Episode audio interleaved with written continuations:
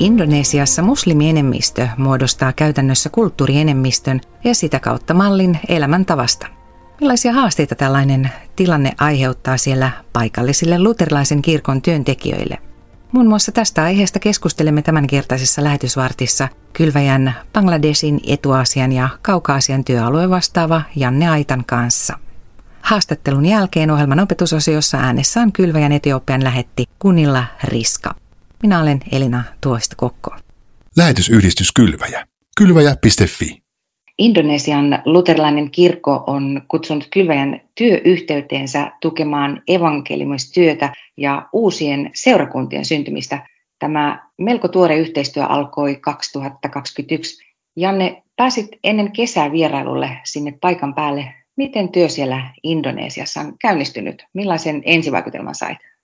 Joo, tosiaan oltiin kylväjän kehittämispäällikkö Juri Veikkolan kanssa työaluevierailulla ja tämä oli silleen tosi mielenkiintoinen, että on ollut nyt vajaa vuosi tämmöistä pilottivaihetta tämän Indonesian luterilaisen kirkon kanssa, jossa tuetaan tavoittavaa työtä, muun muassa evankelistan työtä siellä.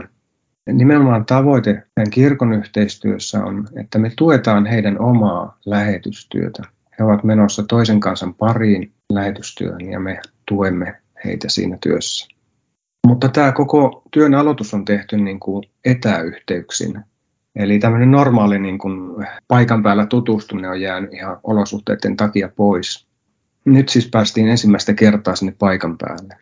Ehkä se teki tähän sellaisen oman niin kuin sävyn tähän, tähän matkaan, että saatiin tavata ihmisiä ensimmäistä kertaa kasvotusten. Oli, oli tosi hienoa päästä niin kuin keskustelemaan paljon syvällisemmin kuin tällainen niin kuin etäyhteyksin. Missä päin Indonesiaa te vierailitte ja keitä te siellä tapasitte? No me tutustuttiin norjalaisen yhteistyöjärjestelmän työhön Sumatran pohjoisosissa. Se oli yksi osa matkaa. Mutta sitten tämän Indonesian luterilaisen kirkon edustajien kanssa me tavattiin tuolla Sumatran länsiosassa. Me oltiin semmoisessa kaupungissa, jossa on, on muslimienemmistöinen kansa. Ja sen kaupungin ja sen kansan parissa haluttaisiin aloittaa niin kuin tavoittavaa työtä.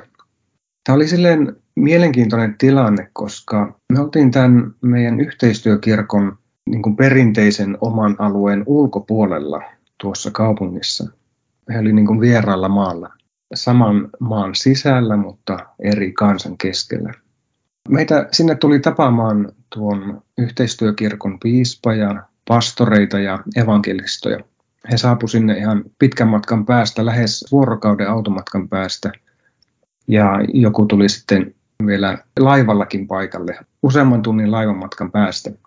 Eli tämmöinen hyvin mielenkiintoinen oli tilanne sekä meille että heille. Tavattiin ikään kuin joillekin ihan uudessa paikassa ja meille toki ihan uudessa paikassa. Saatiin siellä yhdessä tutustua tuohon kaupunkiin ja puhua siitä työn aloittamisesta tämän muslimiväestön parissa. Indonesiahan on saarivaltio, jossa uskonnollisuus esiintyy hyvin paikallisväritteisesti. Samanaikaisesti muslimienemmistö muodostaa käytännössä myös kulttuurienemmistön ja sitä kautta mallin elämäntavasta. Ja ne millaisia haasteita tällainen tilanne aiheuttaa siellä paikallisille luterilaisen kirkon työntekijöille? Joo, Indonesia on, on maailman suurin saarivaltio itse asiassa, eli se on hyvin laaja ihan maantieteellisesti ja siellä on myös maailman suurin muslimiväestö ja paljon kieliä, paljon niin etnisiä ryhmiä. Ajattelen, että tämän takia myös se islamin vaikutus vaihtelee paikall- niin kuin paikoittain hyvin paljon.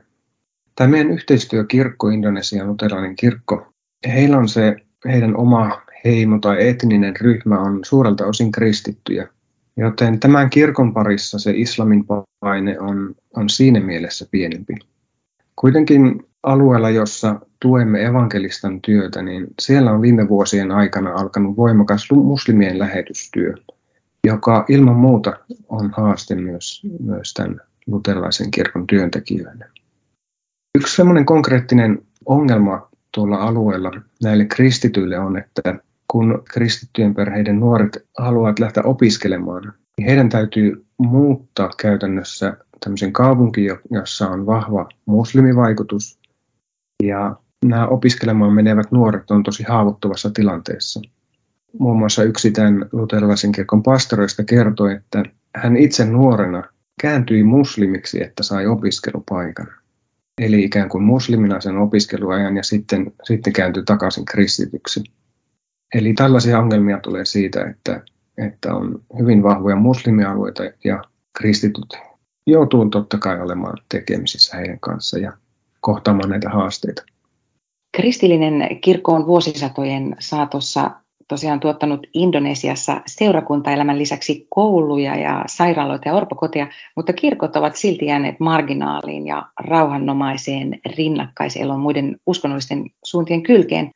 Mitä ajattelet, ja mistä tämä mielestäsi johtuu?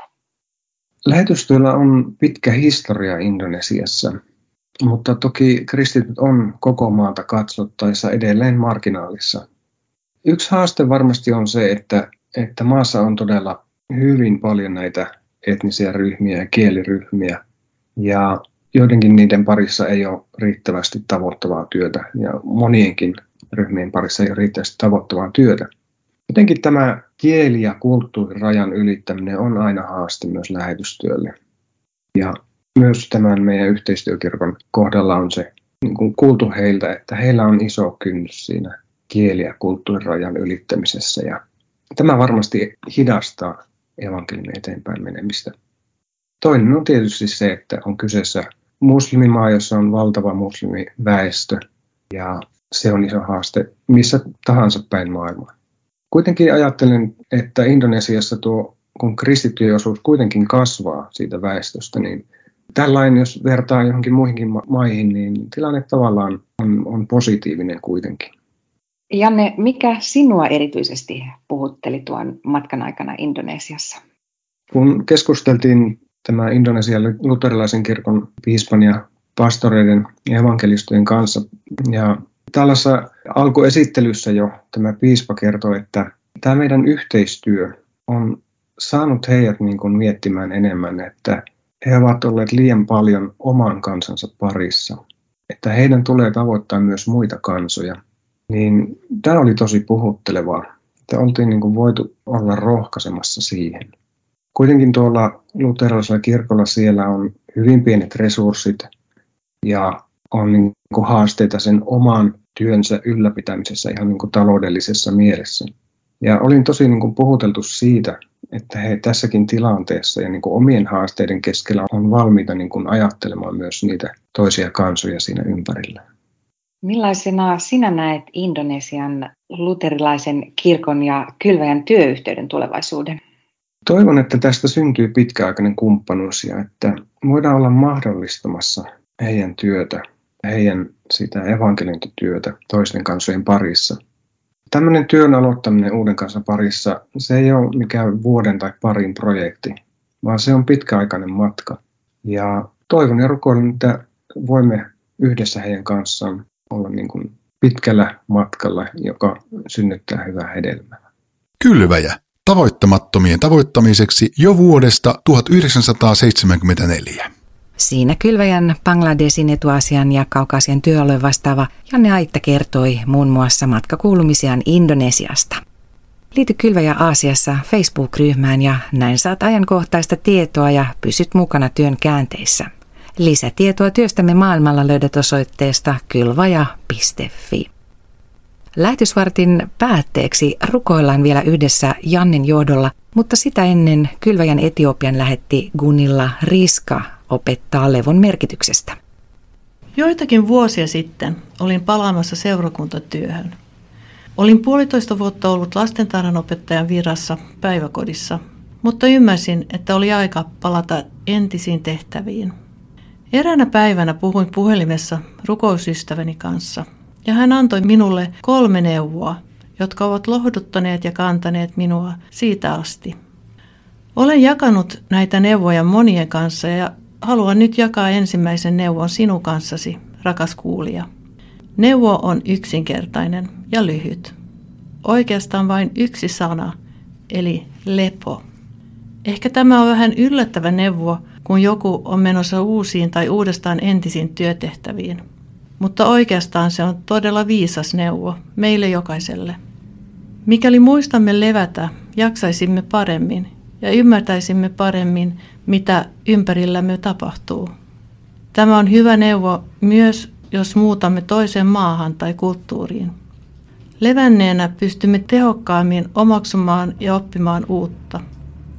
Monet meistä haluaa olla hyödyllisiä, mutta ehkä olemme enemmän hyödyksi, mikäli touhuamme vähemmän. Yksi lempiraamatun lauseeni suomenkielisessä vanhassa testamentissa kuuluu näin. Herra sotii teidän puolestanne, olkaa te hiljaa. Pidän erityisesti loppuosasta, olkaa te hiljaa. Raamattu puhuu levon tärkeydestä. Yksi Jumalan käskyistä on pitää lepopäivä. Sunnuntai on viikon ensimmäinen päivä, vaikka me usein ajattelemme, että se on viimeinen. On ihan hyvä, että ensimmäisenä päivänä levätään. Monesti teemme päinvastoin, eli teemme työtä ensin ja lepäämme vasta sitten, kun olemme tosi väsyneitä. Meidän pitäisi tehdä toisinpäin. Eli ensin levätä ja kerätä voimia, jotta sitten jaksaisimme työskennellä. Toisin sanoen meidän olisi hyvä toimia levosta käsin. Ei ole aina helppoa levätä tai pitää taukoa. Joskus voi melkein tuntua mahdottomalta edes pysähtyä.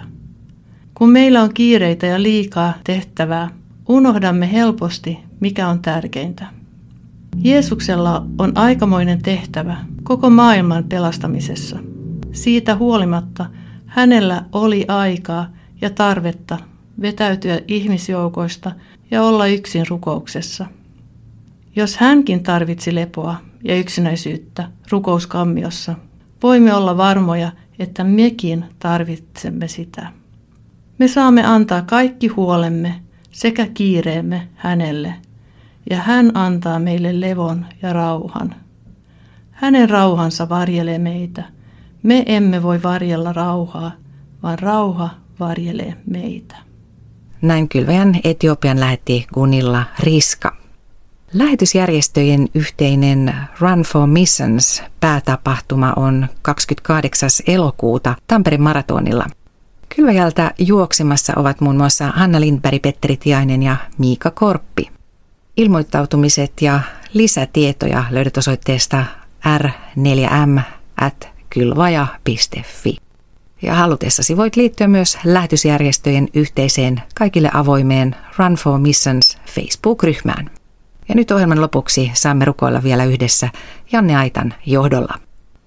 Rakas taivaallinen Isä, kiitos siitä, että sä oot laskenut tämän yhteistyön meidän sydämelle ja, ja johdattanut siinä, kun mietitty, että mihin sinä kutsut pylvejä uusille alueille. Halutaan siunata tätä Indonesian luteraista kirkkoa kaikkia työntekijöitä ja seurakuntalaisia. Ja pyydetään, että annat heille heidän jokapäiväisen leipänsä niin, että se kirkko voi toimia hyvin siellä omilla alueillaan. Mutta anna heille myös tällaista pitkää eteenpäin katsovaa näkyä siitä, että he on tavoittamassa myös muita kansoja ja auta meitä tukemaan heitä siinä.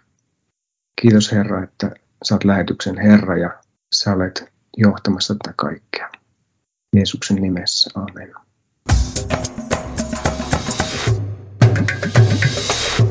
Kylvaja.fi